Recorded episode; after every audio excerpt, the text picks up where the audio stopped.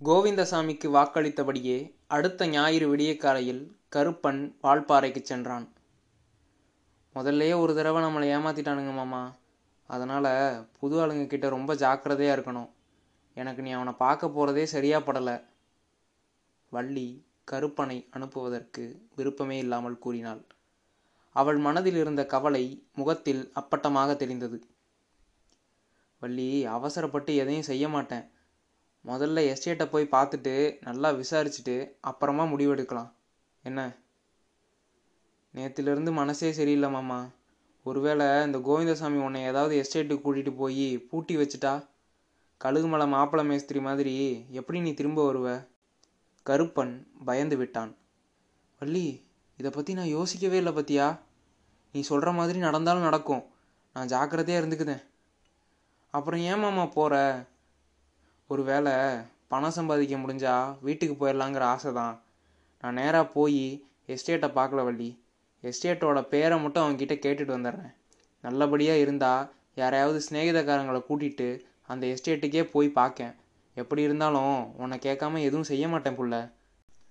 அந்த மலைப்பாதையில் அவனைத் தவிர ஆள் நடமாட்டமே இல்லை. புத்துணர்வூட்டும் காலை வேளையும் தனிமையும் அவனுக்குள் சொந்த ஊரை பற்றிய நினைவுகளை தூண்டிவிட்டன. தனது குடிசை இன்னும் நின்று கொண்டிருக்குமா? அல்லது மழையாலும் கவனிப்பின்மையாலும் விழுந்து போயிருக்குமா? அம்மா என்ன செய்து கொண்டிருப்பாள்? மகள் வீட்டு வெளியே உட்கார்ந்து வெயில் காய்ந்து கொண்டிருப்பாள் அல்லது பேத்தியுடன் விளையாடி கொண்டிருப்பாள். கிராமத்தில் இருந்த தனது பழைய நண்பர்களையும் கருப்பன் நினைத்து கொண்டான். தனது அப்பா நாயக்கரிடம் வேலை செய்த நாட்களும் தீபாவளி கொண்டாட்டத்திற்காக அவர் தங்களுக்கு துணிகளும் பணமும் கொடுத்ததும் கருப்பன் நினைவுக்கு வந்தது. இந்த எஸ்டேட்டில் இருக்கும் வெள்ளைக்கார துறைகளை விட நாயக்கர்கள் எவ்வளவோ நல்லவர்கள்தான் அன்பானவர்கள்தான். தன்னை மறந்த நிலையில் விறுவிறுவென்று நடந்து கொண்டிருந்தவன் திடீரென்று தன் பக்கத்து எஸ்டேட்டுக்கு அருகில் வந்துவிட்டதை உணர்ந்தான். அங்கு வேலை செய்யும் பலர் வால்பாறை நோக்கி நடந்து கொண்டிருந்தது தெரிந்தது. அவனுக்கு முன்னே இரண்டு பேர் தங்களுக்குள்ளே பேசிக்கொண்டு நடந்து கொண்டிருந்தனர். காலை நேர அமைதியில் கண்ணாடி போன்ற காற்றில் அவர்கள் பேசிக்கொண்டிருந்தது அப்படியே கருப்பன் காதிலும் விழுந்தது. கருங்குண்டில் உங்கள் சொந்தக்காரங்க கிட்ட இருந்து ஏதாவது தகவல் வந்துச்சா? ஒருவன் மற்றவரிடம் கேட்டான். இது வரைக்கும் இல்லை. அவங்க கண்டிப்பாக ஓடித்தான் போயிருக்கணும். போகிற வழியில் செத்தும் போயிருக்கலாம்னு நினைக்கிறேன். கீழே போய் சேர்ந்தாங்களான்னு ஒன்றும் தெரிய மாட்டேங்குதே. சவக்குழி மாதிரி இருக்கிற இந்த எஸ்டேட்டில் எப்படி வந்து சேர்ந்தாங்களோ தெரியல. அட யாராவது ஏஜெண்ட்டுக்கிட்ட ஏமாந்துருப்பாங்க. ஊரில் ரொம்ப கஷ்டப்பட்டுட்டு வேற இருந்தாங்க. நாங்கள் எஸ்டேட்டுக்கு வரும்போது அவங்க வர்றதா வேண்டாமான்னு முடிவே பண்ணல. அதுக்கப்புறம் தான் வரலாம்னு முடிவு பண்ணியிருக்காங்க போட்டிருக்கு கயத்தாரில் எஸ்டேட்டுக்கு கூட்டிகிட்டு போகிறேன்னு சொன்ன ஏஜெண்ட்டை பார்த்துருக்காங்க. ஒன்றும் தெரியாத ஆளுகன்னு அந்த ஏஜெண்ட் எப்படி ஏமாத்திருக்கான் தெரியுமா? இந்த ஆளுங்க நேராக கருணுகுண்டுக்கு கூட்டு போய் அடைச்சி வச்சுருப்பாங்க மூணு மாதமாக அவங்கள பற்றி எந்த தவளும் இல்லையாம். அதுக்கப்புறம் அவங்க அப்பாவுக்கு வந்த கடுதாசியில் அவங்க கருங்குண்டில் தான் வேலை செய்கிறாங்கன்னும் மலைக்காய்ச்சலில் நிறைய பேர் செத்துக்கிட்டு இருக்காங்கன்னும் இவங்க ஓடி போகிறதா இருக்காங்கன்னும் எழுதியிருந்தது. கண்டிப்பாக தப்பிச்சு போயிட முயற்சி பண்ணியிருப்பாங்க. இதில் நல்ல விஷயம் என்னன்னா அவங்க யாருமே அவங்க கூட பொஞ்சாதிகளை கூட்டிகிட்டு வரல பார்த்துக்கோ ஆனால் பொண்டுகளையும் கூட கூட்டிகிட்டு வாங்கன்னு ஏஜென்ட் முடிஞ்ச வரைக்கும் சொல்லி பார்த்தானா. ஆனால் அவங்க அப்பா பிடிவாத மாட்டேன்ட்டாரு. ஆம்பளைங்க முதல்ல போங்க ஆறு மாதம் கழித்து எல்லாம் நல்லா இருந்தால் பொஞ்சாதிகளை கூட கூட்டிகிட்டு போங்கன்னு உறுதியாக சொல்லிட்டாங்க. நல்ல புத்திமுள்ள ஆளு தான். அது மட்டும் இல்லாமல் இந்த கருங்குண்டு இருக்கே அது ஒரு சுடுகாடு மாதிரி. இப்போ அந்த எஸ்டேட்டோட பேரை வேற மாற்றிட்டானுங்களாம் ஆனால் மற்றதெல்லாம் அப்படியே தான் இருக்குது இப்போ அந்த எஸ்டேட்டுக்கு கூலியே கிடைக்கிறது இல்லையாம். அதனால் முதலாளியை எஸ்டேட்டை மூடுற நிலமையில இருக்காங்கன்னு பேசிக்கிதாக. கடைசியாக ஒரு முயற்சி பண்ணலான்னு பார்க்காங்களாமா? என்னன்னா ஏஜென்ட் பிடிக்கிற வேலையை ஒவ்வொரு கூலிக்கும் நிறைய பணம் தர்றதா சொல்லியிருக்காங்களாம். அதனால் அந்த எஸ்டேட்டுக்கு எப்படியாவது ஆளுகளை பிடிச்சிடலாம்னு ஏஜென்ட்டுக்கு எல்லா வேலையும் செய்தானுங்க. மற்ற எஸ்டேட்டு கூலிகளை கடத்திட்டு கூட போகிறானுன்னு பார்த்துக்கங்க. பின்னால் நடந்தபடியே அனைத்தையும் கேட்டுக்கொண்டே வந்து கொண்டிருந்த கருப்பனுக்கு கடைசி வாக்கியத்தை கேட்டதும் தூக்கி வாரி போட்டது. திடீரென்று புலன்கள் சுறுசுறுப்படைய மிகுந்த கவனத்துடன் அவர்கள் பேசுவதை கேட்கத் தொடங்கினான். ஆமாப்பா நானும் கேள்விப்பட்டனே. வால்பாறையில் கொஞ்சம் ஏஜென்ட்டுக நிறைய சம்பளம் வாங்கி தரேன்னு அவங்களெல்லாம் கூட்டிகிட்டு போயிடுறாங்களாம். ஆனால் எஸ்டேட்டு பேரையும் சொல்ல மாட்டேங்காங்களாம் முன்னால் போய்க் கொண்டிருந்த இருவரில் ஒருவன் சொன்னான் கருப்பனுக்கு ஆர்வம் எல்லை கடந்து போனது. ஓடிச் சென்று அவர்களோடு சேர்ந்து கொண்டான். அண்ணாச்சி நீங்கள் எந்த எஸ்டேட்டை பற்றி பேசுதீங்க? கருகுண்டை பற்றி தான் ஆமாம் நீ எந்த எஸ்டேட்லேருந்து வர? நான் குமரிமலை அண்ணாச்சி. ஓ பக்கத்து இடம்தான். நாங்கள் வேலிமலை எஸ்டேட்டு. நீ எத்தனை வருஷமாக எஸ்டேட்டில் இருக்க? எஸ்டேட்டில் எனக்கு இது மூணாவது வருஷம்ண்ணே. குமரிமலை நல்ல எஸ்டேட்டு. கொழுந்து கிள்றவங்களுக்கு நல்ல சம்பளம் கிடைக்கும்ல அதான் சொன்னேன்.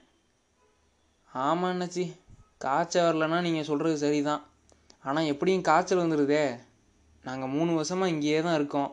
இன்னமும் வீட்டுக்கு போகிற அளவுக்கு பணம் சேர்க்க முடியலன்னா பாருங்கள் இந்த வருஷம் கூட என் பொஞ்சாதிக்கு ரொம்ப உடம்பு முடியாமல் இருக்கா. ஏ குமரிமலை எஸ்டேட்டு நல்ல எஸ்டேட்டுன்னு நான் சொன்னது எது தெரியுமா? மற்ற எஸ்டேட்டை விட நல்ல எஸ்டேட்டுன்னு தான் நான் சொன்னேன். குமரிமலையிலையும் நோய் வருது தான் ஆனால் கருங்குண்டு கல்யாண பந்தல் இதெல்லாம் பார்க்குறப்ப ரொம்ப அதிகம் கிடையாதுரே.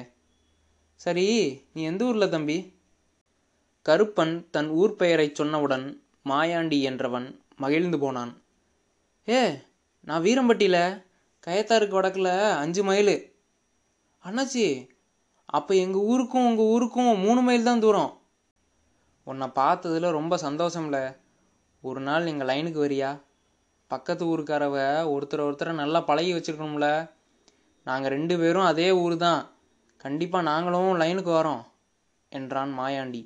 மாயாண்டியும் அவன் நண்பனும் இந்த மாத இறுதிக்குள் கருப்பனை வந்து பார்ப்பதாக உறுதி கூறிவிட்டு சாமான் வாங்குவதற்காக அவசரமாக பிரிந்து சென்றனர். மாயாண்டியிடம் பேசிய பிறகு ஏஜென்ட்டின் மீதான சந்தேகம் மிகவும் அதிகரித்திருந்தது. அதே நேரத்தில் கொஞ்சம் பணம் சம்பாதிக்கும் ஆசையும் உந்தி தள்ளியது. வள்ளியின் உடல் நாளுக்கு நாள் மோசடைந்து வருகிறது. அவளை எப்படியாவது கீழே கூட்டிச் சென்று விட்டால் கண்டிப்பாக குணமடைந்து விடுவாள் என்று கருப்பன் உறுதியாக நம்பினான். நீண்ட நேர மனப்போராட்டத்திற்கு பிறகு கோவிந்தசாமியிடம் சம்பந்தப்பட்ட கருங்குண்டு எஸ்டேட்டா? என்று நேரடியாக கேட்டுவிடுவதென்றும் மற்றவற்றை பின்பு பார்த்து கொள்ளலாம் என்றும் முடிவு செய்தான். ஒரு தீர்மானத்தை எட்டியவுடன் விரைவாக நடந்து கோவிந்தசாமியை முன்பு சந்தித்த இடத்திற்கு சென்றபோது அவன் ஏற்கனவே அங்கு வந்து தனக்காக காத்து கொண்டிருப்பதை கண்டான். கருப்பன் நேரடியாக அவன் கண்களை பார்த்து கேட்டான். என்னை நீங்கள் கூட்டிட்டு போறேன்னு சொன்ன இடம் கருங்குண்டா? யார் சொன்னது உனக்கு? ஏஜென்ட் திடுக்கிட்டு கேட்டான். யார் சொன்னா என்னண்ணே எஸ்டேட் பேரை சொல்லுங்கள் நான் நல்லா விசாரிச்சுட்டு அடுத்த வாரம் பதிலை சொல்லுதேன். ஓ சரி வாழ டீ கடைக்கு போய் டீ குடிச்சிட்டே பேசுவோம். நமக்கு வேண்டிய கடை தான். அங்கே ஒரு துண்டு சீட்டு வாங்கி எந்த எஸ்டேட்டு எவ்வளவு சம்பளம் எல்லாத்தையும் எழுதி கொடுக்குறேன். அப்புறமா நீ யார்கிட்ட வேணாலும் விசாரிச்சுட்டு உன் முடிவை சொல்லு. அடுத்த வாரம் கூட சொல்லு. இதுக்கு மேலே நான் என்ன சொல்லணும்? கோவிந்தசாமி தேனொழுக்க பேசினான். கருப்பன் அதை ஒப்புக்கொண்டான். ஒரு டீ கடையை அடைந்ததும் கோவிந்தசாமி அவனை உள்ளே அழைத்தான். வாழ டீ குடிப்பான் இல்லை எனக்கு டீ வேண்டானே. சரி பரவாயில்ல.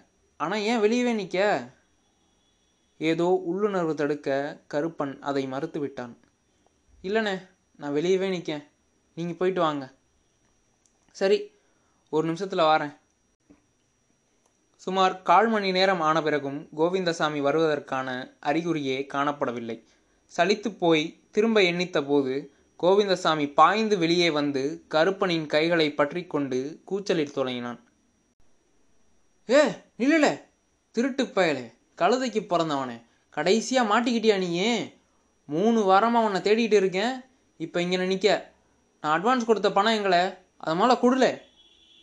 கருப்பன் ஒரு வினாடி ஆடிப்போய் வாயடைத்து நின்றான். ஏ என்னையா சொல்லுத? உனக்கு என்ன பைத்தியமா? நான் எப்போ உங்ககிட்ட பணம் வாங்கினேன் போன ஞாயிற்றுக்கிழமை தானே உன்னை மொத தடவை பார்க்கேன் என்னை விடுற. பின்பு சமாளித்து கொண்டு பதிலுக்கு கூச்சலிட்டபடியே திமிரினான். ஆனால் கோவிந்தசாமியின் பிடி இரும்பு பிடியாக இருந்தது. இல திருட்டு நாயே என்ன தெரியாத மாதிரி நடிக்கிறியா? கஷ்டப்பட்டு சம்பாதிச்ச பணத்தை எல்லாம் வாயில போட்டுக்கிட்டு இல்லை நான் சொல்லுத. டீ கடைக்குள் இருந்து இன்னும் இரண்டு பேர் ஓடி வந்து கருப்பனை பிடித்து கொண்டார்கள்.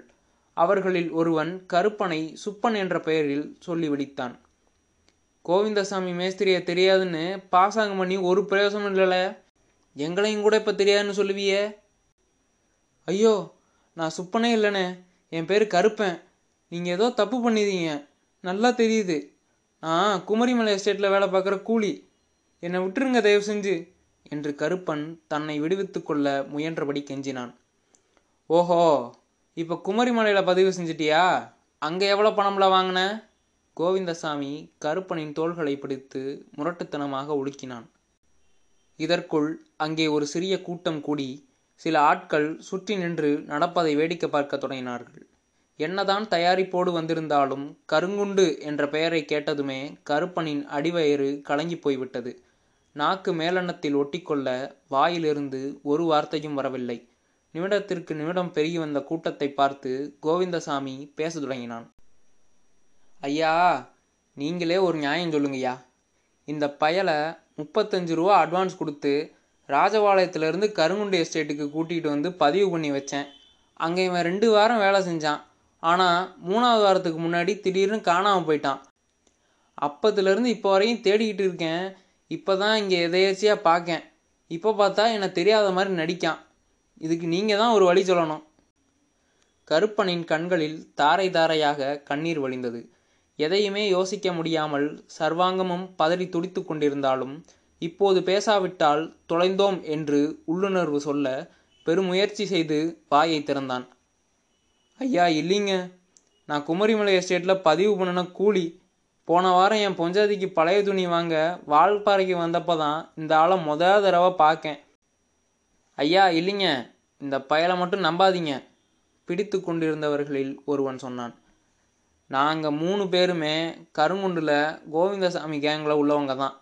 இந்த பயலோட நெஜ பேர் சுப்பேன். இவன் எஸ்டேட்டை விட்டு ஓடி போய் மூணு வாரம் ஆகுது. இப்போ பார்த்தீங்கன்னா பொய் சொல்லுதான். கருப்பன் செய்வதறியாது திகைத்து போய் கோவிந்தசாமியின் கால்களில் நெடுஞ்சான்கிடையாக விழுந்தான். அண்ணே ஆண்டவனுக்கு பொதுவாக அந்த மாதிரி அநியாயம் பண்ணாதீங்கண்ணே. நீங்கள் கருங்குண்டில் பதிவு பண்ணவே இல்லைன்னு உங்களுக்கு நல்லாவே தெரியும். நான் உங்ககிட்ட பணமே வாங்கலை. அதுவும் உங்களுக்கு தெரியும். என் மேலேயும் என் பொஞ்சாதி மேலேயும் கொஞ்சம் இறக்கம் காட்டுங்கண்ணே. என்னை விட்டுருங்க. சரியில்ல. என்கிட்ட வாங்கின அட்வான்ஸ் பணம் முப்பத்தஞ்சு ரூபாயை மட்டும் திருப்பி கொடுத்துட்டேன்னா நான் உன்னை விட்டுருதேன்.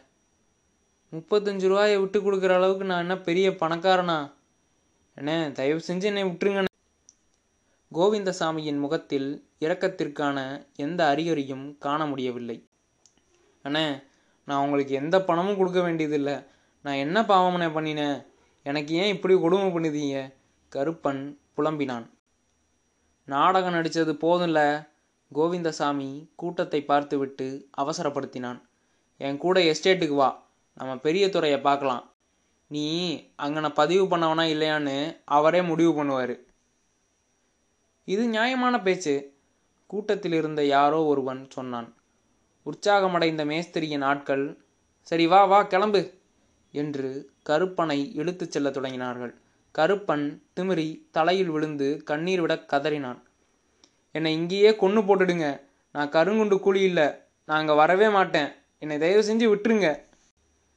திடீரென்று கூட்டத்திற்கு பின்னிருந்து ஒரு சலசலப்பு எழுந்தது. மாயாண்டி பெருங்குழல் எடுத்து கத்தியபடியே கூட்டத்தை விலக்கி கொண்டு முன்னால் வந்தான். ஏய் நிப்பாட்டே! எனக்கு இவனை நல்லா தெரியும். இவன் குமரிமலை எஸ்டேட் கூலி தான் மாயாண்டியை பார்த்ததும் கருப்பன் தன்னை விடுவித்து கொண்டு ஓடிச் சென்று அவன் காலை கட்டி கொண்டான். அண்ணே சொல்லுங்கண்ணே! என்னை காப்பாத்துங்கண்ணே! இந்த பாவிய என்னை கருங்குண்டுக்கு கொண்டு போக பார்க்காங்க. பயப்படாதல.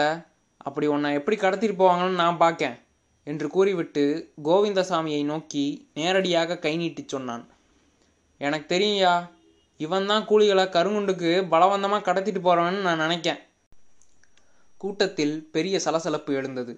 திரும்பவும் கருப்பனை பிடித்து கொண்ட இரண்டு கூலிகளும் காற்று தங்களுக்கு எதிராக அடிப்பதை புரிந்து கொண்டு மெல்ல நழுவி மறைந்து போய் கூட்டம் தனக்கு எதிராக இருப்பதைக் கண்ட கோவிந்தசாமி தனக்குத்தானே ஏற்படுத்தி கொண்ட நெருக்கடியிலிருந்து எப்படி தப்பிப்பது என்று தீவிரமாக சிந்திக்கத் தொடங்கினான்.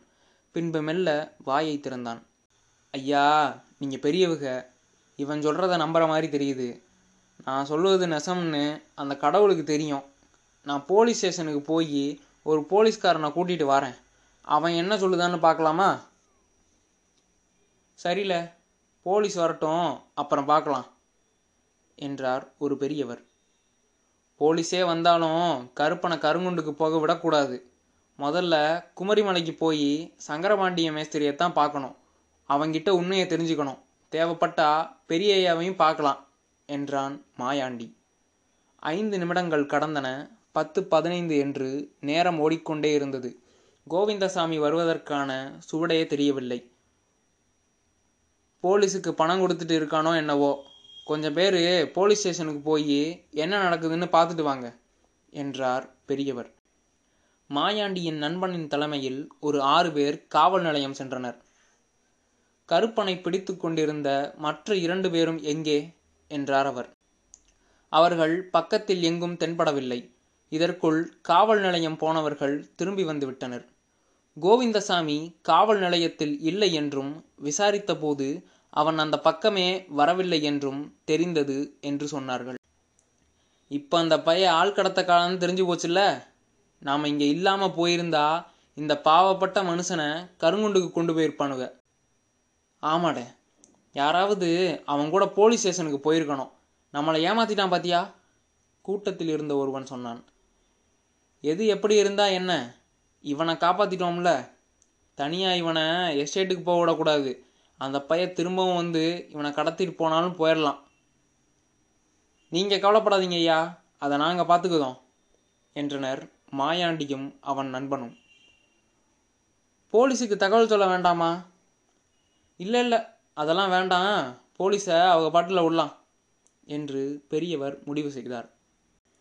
அபாயம் விலகிவிட்டாலும் சற்று முன் ஏற்பட்ட பெரும் பீதியால் ஆடிப்போயிருந்த அவனால் நடக்கவே முடியவில்லை.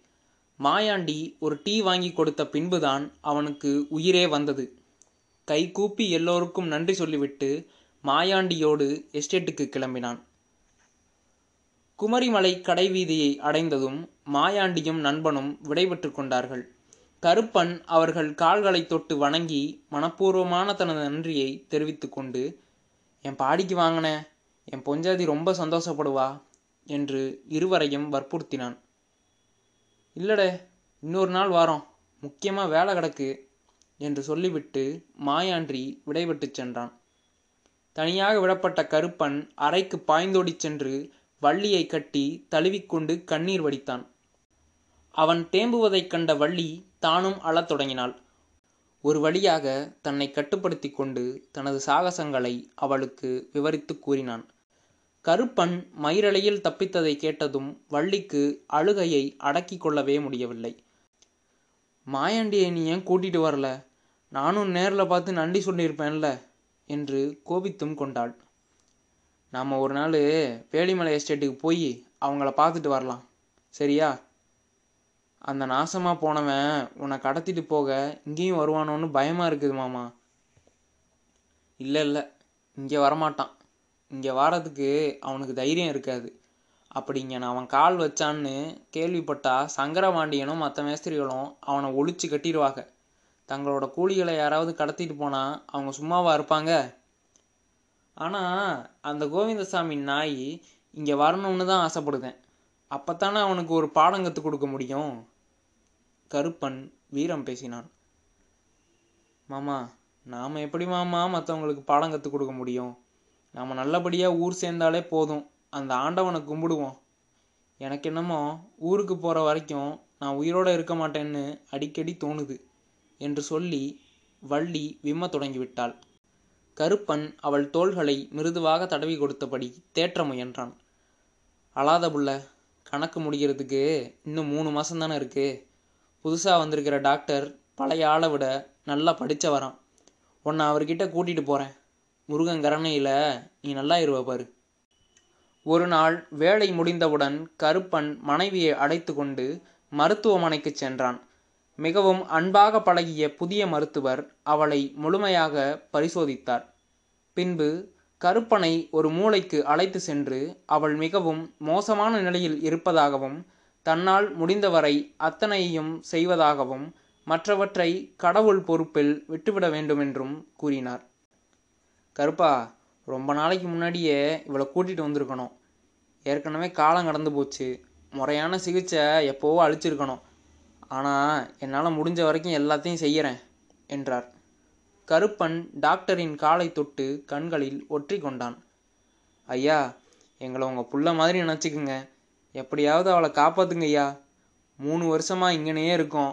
ஊருக்கு கூட போக முடியல சாமி. இப்போ தான் எல்லா கடனையும் அடைச்சேன். கணக்கு திக்கிறப்ப ஊருக்கு போக முடியுமான்னு பார்க்கேன் அப்பா அம்மாவை கூட அவளால் பார்க்க முடியல. அதான் புள்ள ஏங்கி போயிருக்குதா. உடம்பு வேற சரியில்லாமல் போயிருச்சு. எப்படியாவது அவளை காப்பாத்துங்கய்யா. சரி கருப்பா. அடுத்த வாரம் நீ அவளை கூட்டிட்டு வா. ஏன்னா ஆஸ்பத்திரியில் ஒரு மருந்தும் இல்லை. பொள்ளாச்சியிலேருந்து எல்லாத்தையும் அடுத்த வாரத்துக்குள்ளே வரவழைக்கேன். அவளுக்கு நிறைய ஊசி போட வேண்டியிருக்கும். நான் கொடுக்குற மாத்திரையையும் எடுத்துகிட்டு போ. குழந்த பிறக்கிற வரைக்கும் அவள் என் பார்வையிலே இருக்கட்டும். நல்லதே நடக்கும்னு நம்புவோம். ஐயா நீங்கள் தான் ஏன் எங்களுக்கு சாமி? வரேங்கய்யா. வீடு திரும்பிக் கொண்டிருக்கும்போது கருப்பன் மருத்துவர் சொன்னதை வள்ளியிடம் கூறினான். வள்ளி உனக்கு நிறைய ஊசி போடணுமா? வேலை முடிஞ்சதும் தினமும் ஆஸ்பத்திரிக்கு கூட்டிகிட்டு போகிறேன் என்ன? ஒரு வாரம் வேலைக்கு போகாமல் இருந்தால் நல்லா இருக்கும். என்ன சொல்லுத? இல்லை மாமா எனக்கு லீவெலாம் வேண்டாம். நடக்க முடிகிற வரைக்கும் நான் வேலைக்கு போகிறேன் என்றாள் வள்ளி. அவர்கள் அறையை அடைந்ததும் சுருண்டு படுத்துக்கொண்டு வள்ளி தேம்பத் தொடங்கிவிட்டாள். மாமா எனக்கு சரியாகணும்னே தோணல மாமா. ஏ ஏன் இப்படிலாம் பேசிகிட்டு இருக்க? புது வைத்தியர் ரொம்ப நல்ல மனுஷன். அன்பானவர். நீ சரியாயிருவிடன்னு என்கிட்ட சொல்லியிருக்காரு தெரியுமா? அவரை நம்ம நம்பலாம். மீதியை அந்த முருகன் பார்த்துக்குவான்